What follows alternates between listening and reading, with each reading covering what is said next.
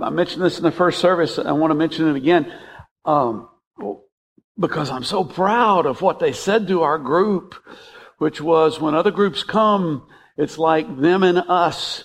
When you guys came, we couldn't tell the difference between our kids and your kids.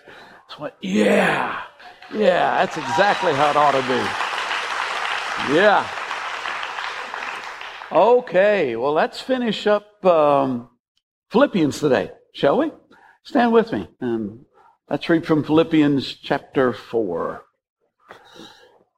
I rejoice greatly in the Lord that at last you renewed your concern for me. Indeed, you were concerned, but you had no opportunity to show it. I'm not saying this because I am in need, for I have learned to be content whatever the circumstances. I know what it is to be in need and I know what it is to have plenty. I have learned the secret of being content in any and every situation, whether well fed or hungry, whether living in plenty or in want. I can do all this through him who gives me strength. Yes, it was good of you to share in my troubles. Not that I desire your gifts. What I desire is that more be credited to your account. I have received full payment and have more than enough. I am amply supplied now that I have received from Epaphroditus the gifts you sent. They are a fragrant offering, an acceptable sacrifice, pleasing to God.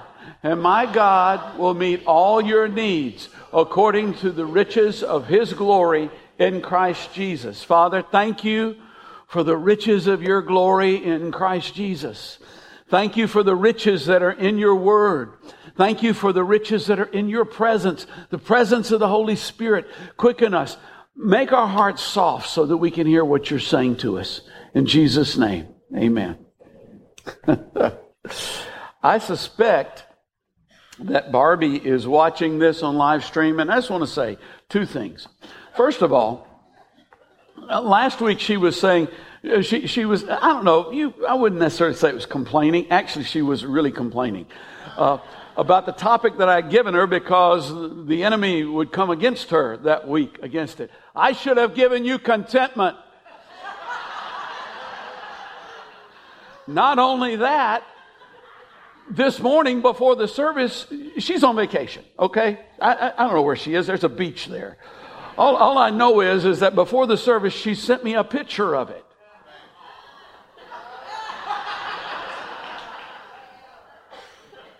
Okay, let's just move on now that that's out of the way. we're both in better shape than what Paul was in at the time. Paul was in a fix. I, mentioned this a couple of weeks ago. He was, he was in prison. He had done nothing wrong. But, but he was in prison and he was in prison in, in a situation. I don't think in those days that if you didn't have people helping you from the outside, I don't think that you necessarily were guaranteed three squares a day. Uh, I don't think you were necessarily guaranteed having a, a, number of your, of your needs met or all of your needs met. So Paul was in a, in a fix and I want to start at the back of this passage and then I'm going to move to the front to, to close out with. Because it, he says, he says this, he says, yet it was good of you to share in my troubles. All you really need is Jesus. Okay?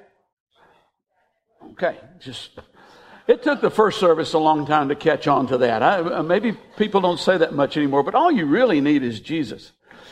Uh, and if He isn't the, the cornerstone, uh, the foundation, then everything else is iffy. But if he's made available the body of Christ to share with you, if he's made available others that, to, to help you, and and you re, you reject that help, you're you're an idiot. Seriously. I mean, we're his hands and his feet, uh, uh, and we're cool with that as long as I get to be the hands or I get to be the feet. But we're not all that cool about somebody else being the hands and feet to come and help us at times. Brad was talking about it at offering time. Elijah was sent to a widow with a son to take care of, and just enough food to eat one more meal before they died. Elijah, mighty man of God, the one who called fire down out of heaven, the one who, who, who killed the prophets of Baal, the, the one who stood up to the king and said, It's not going to rain till I say so. This man was sent to a destitute widow with, with more than one mouth to feed to be fed for we don't know how long. It wasn't over three years, but it was months for sure that he was there. And what he said to her is, if you'll, if you'll do this, if you'll, if you'll do this first, then your provision won't run out. And it didn't run out, but the Bible doesn't tell us how it didn't run out. I, I growing up, uh, growing up in a Pentecostal setting, I just assumed it was miraculous. You know, I just assumed that every day she went and, you know, and there, wow, I thought we used all this yesterday. There's still some more there. Oh, I, I didn't know we still had any of this left. There it is. And maybe that is the way it happened. And I suspect there were days when that was the way it happened. And then there were days when something was sitting on the doorstep when she got up that morning. There were days when somebody came by, maybe gave her a Pentecostal handshake or something. Which, if you don't know what that is, it's a handshake that's got money in it that you're passing over to somebody else. Yeah. And, and, so here's Paul, and he's in the position. He said, "It's good of you to help." Not, "Oh no, no, no, no, no. I, I, I don't, I don't need it." It was good. It's good of you to help. And then from the other side, you know, if you've got the resources to extend grace into a situation, and I and I use that, I use resources and grace intentionally rather than saying, if you got the money to help, because it isn't always about money. I mean, your, your resources can, can be about money. It can be about a strong back. You know, it can be about a, a, a listening ear. It, it can be, it can be any, it can be a hug. It can be any, any number of things. If you've got the, the resources to extend grace into a situation and you don't do it, well, then you're much more than an idiot. But if you do, do do do it. Boy, I always hate using those two words together. Never mind. But if you do it, you know, that's how you're supposed to say it. You got this promise. And my God will meet all of your needs according to the riches of his glory in Christ Jesus. Before you cook that last meal, make a little, make a little cake for me. Make me a little something. And this is the word of the Lord. The meal won't run out and the oil won't run dry until the day that the Lord sends rain on the land. We use, we, we use this verse, my God will meet all your needs according to his riches and glory, and we kind of use it willy nilly, but it's attached to something. Now, it's not a quid pro quo. It's not a matter of you do something for God, he'll do something for you. You know, that, that's not because God doesn't need you to do anything for him. It, it, it's a matter of if your resources aren't under God's control, then there are things He can't do for you. If the glass is already full, you can't put any more in it. You know, if, if, if, you're, if you're in charge of this and He's not, then you're in charge of this. And He's not. But if you uh, if you if you go back, I see. I guess we spend the first three weeks of the year talking about generosity. And, and I know that it really touched some people's lives because uh, I, I know some things happened as a result of that. But, you know, if you will live in generosity, then you'll find that you're also living in faith and things happen when you do that. And my God will meet all of your needs according to the riches that He has in Christ Jesus. Now, I want to go back and I want to talk about contentment. And my first question is Is contentment a good thing? Boy, that's a hard question, isn't it? Apparently. is contentment a good thing? Uh, well, actually, I, I like to think that it is, except when it's actually complacency masquerading as contentment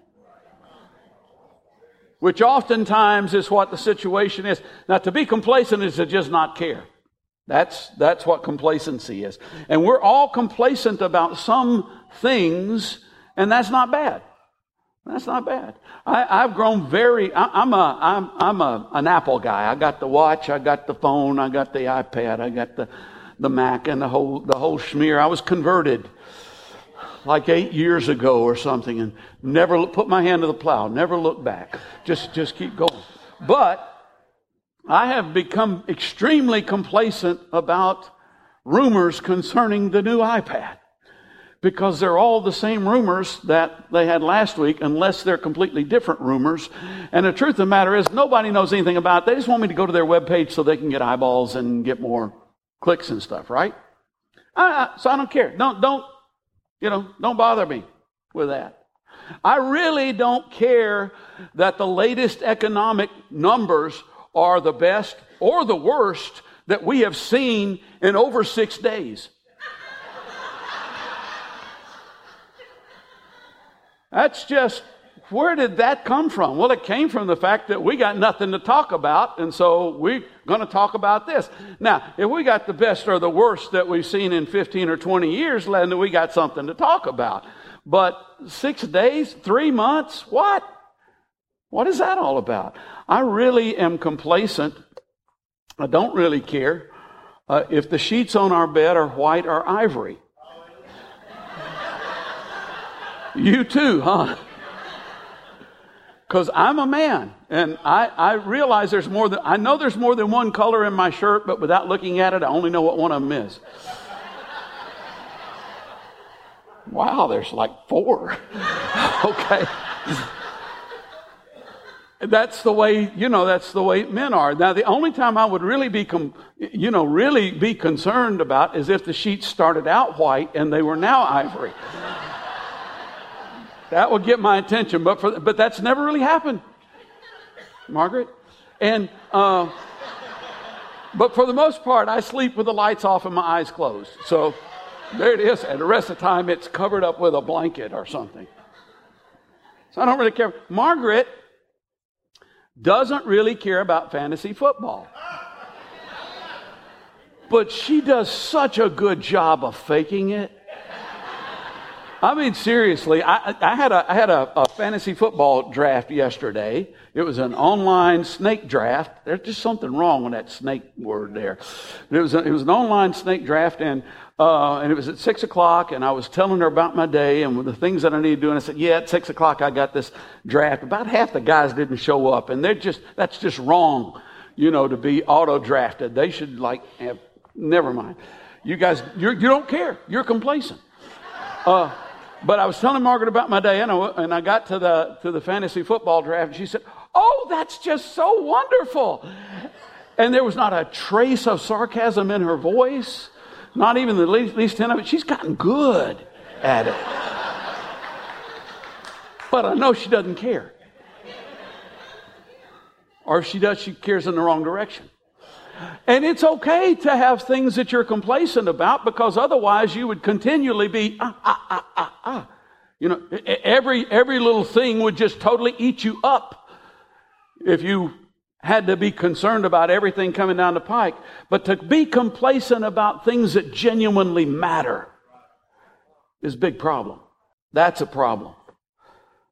I do care that the weak and the poor are being exploited and abused and, and, and, even though that's nothing new and there's not a lot I can do about it but what, what I can do about it I, I try to do about it and the reason I care about that is because God cares about it and if it's something God cares about, then it's important. I, should be, I should care about it as well. I do care that anger and, and hatred have become the order of the day in my nation. I, that grieves me. And I know it grieves a lot of people, but let me just throw out a clue. If, if you're one of those who are, we have a tendency to go, you know, everybody's so angry and there's so hatred in this nation, and I'm, I'm, I'm, I'm ticked off about it. And so basically, all we do is add to it. Because Jesus, didn't say, they'll know you're my disciples if you yell the loudest. They'll know you're my disciples by the placard that you carry. They'll know you're my disciples by the, by, by the enemies that you make. said, They'll know you're my disciples by, by your love. Because you aren't the norm. You, you, you, you are, you're different in what you bring to the equation. You're different in what you bring to the situation. I do care about my family. I do care about those that God has placed in my life, the significant people that God has placed in my life. And, and, and I care about all of you. You're, you're here. And, and I, and I genuinely do. I don't know every one of your names. I know a lot of your names. I know quite a few of your stories. But even the ones whose, whose names I don't know and whose stories I don't know, I care about you because God has brought you here. Has brought you to this place. So I care about, to be honest, I, the top of that list, I'm, I'm quite sure, is my family. And, and those of you who have kids, I mean, you know what that's about. That's, uh, you know, when they're real little, you obviously care a lot about them, but it doesn't change at all. When they get older, it just becomes more challenging sometimes. And sometimes bad things happen to them. Really, really bad things and things that you can't do anything about, things that you can't really necessarily help with. But here's the thing, if they if they're in a really messed up situation, you don't help anything by getting messed up as well over it. I care that the gospel continue to be the good news and not how it's often presented. It's the best news mankind's ever heard. I mean, really? God loves you? His son died for you and rose from the dead for you. Someone has risen from the dead and he's your savior and he'll redeem you. True contentment is a great blessing. True contentment is to be, this is it. True contentment is to be at peace, not because you don't care, but regardless of the circumstances, regardless of what they are. The psalmist, one of my favorite psalms, Psalm 131. It's a little, little short one. It's only three verses. Psalm 131 verses 1 and 2 says, says this. My heart is not proud, Lord. My eyes are not haughty. I do not concern myself with great matters or things too wonderful for me. But I've calmed and quieted myself. I'm like a weaned child with its mother. Like a weaned child, I am content. What's the difference between a, a weaned child and an unweaned child? Well, one is probably older than the other. One is more mature than the other. But the basic difference is an unweaned child wants something from mom, while a weaned child just wants mom. Is just is just glad to be there. Mom and dad Mom and dad have got this, regardless of what else is going on. This is, this is covered. I'm just happy to be here in their presence. We, we live in a culture that wants us to never be weaned. I mean, we're, we're constantly bombarded with, you deserve, you, you need, you, you want. I mean, constantly. You, you deserve the finest diamond. So come and we will sell it to you at the best rates. Like because you deserve that. Yeah. You uh, you want what what what is it? You know you want this delicious donut, nice and juicy and creamy filled. And there's really only one place you can get them, and I'm telling you the truth about that right now. Uh, yeah. You need. You, you need. Uh, uh, well, uh, yeah, I've got to go there anyway. Margaret's going, oh, she doesn't even know what I'm going to say. Apparently, they now have invented the greatest men's underwear. And I feel like I need some. you know, all these, all these centuries, people never, never mind. Here's what you, you deserve and what you want and what you need. You deserve death. You want life. You need a Savior. That's what it, that's what it's really all about. Everything else is just stuff. Everything else is just fluff and talk. We live in a culture that tells us, well, nice guys finish last. And I serve a Savior who said, the day's coming when the last are going to be first. And whoever's first now is going to be last. We, we, we, we, live, in a, we live in a culture that says second place is for losers. Jesus said, You take the lowest position and you'll be exalted. Yeah. You put yourself in the highest position, you'll be brought down. We, we live in a culture that says, Show me a good loser and I'll show you a loser. And I say, Show me a, a poor loser and I'll show you an adolescent. Someone who doesn't really understand what life is all about yet and what's really important. Even in our Christian emphasis, it's moved from contentment. Unwed is gimme, gimme, gimme. What can God do for me? I want the best, the best, the very, very, very, very best. Abundance, the most stuff. Weaned is this. I have learned to be content whatever the circumstances. Doesn't mean that God doesn't have good things for you. God does have good things for you. They just might not be what you think they are. It doesn't mean that God doesn't want to bless you. God wants to bless you. Everybody here knows, I, I say everybody here knows, I, I'm assuming everybody here knows that most people who win the lottery end up broke and in worse shape than they were before they won the lottery. And it's oftentimes the same way with the blessings that we want. But the blessings of the Lord makes rich and adds no sorrow to it. He's, he's, he's got this. He's, he's got all, the, all of this stuff. It's there, but it's not what brings contentment. There is a secret to what brings contentment.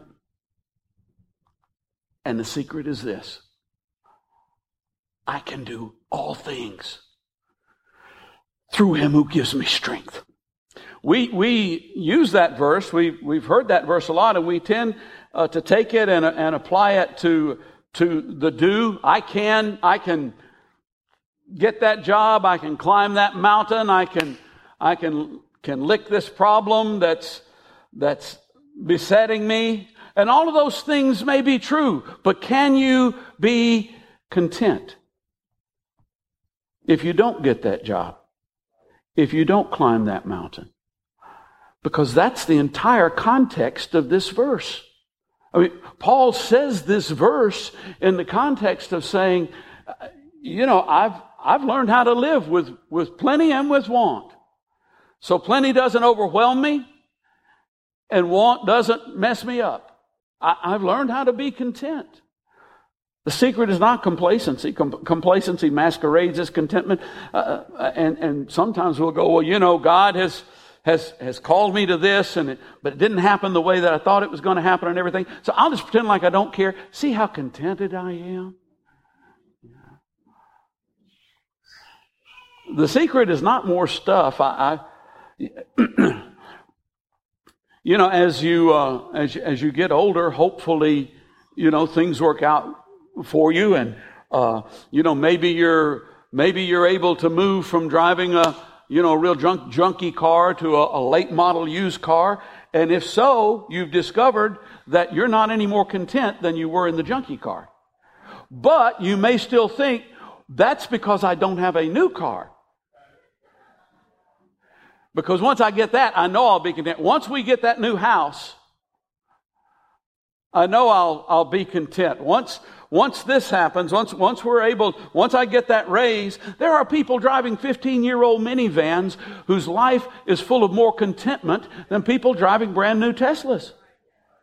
Quite frankly, yeah, I mean, I would love to have a new Tesla, but I have no illusions or, or delusions about it having any genuine impact on the quality of my life. Because it doesn't. It just simply doesn't. Discontented in the minivan, you'll be discontented in the Tesla. Discontented in the in the in, in the um, the housing project, you'll be discontented in the mansion on the hill. It's it's got those those things are just things. The secret is this. When Christ is enough. When Christ is enough. The secret to contentment is when Christ is enough. The things, the stuff, the disappointments, the misunderstandings, and, and not just talking about things and stuff. You know, you know what I've discovered as you go through life? There, there will be times when you will be disappointed. Sometimes you're disappointed in what happened. Sometimes you're disappointed by in other people. Sometimes you're disappointed in yourself. There will be times when you're when you're disappointed. Is Jesus enough in those times? There will be times when you'll be misunderstood. There, there'll be times when,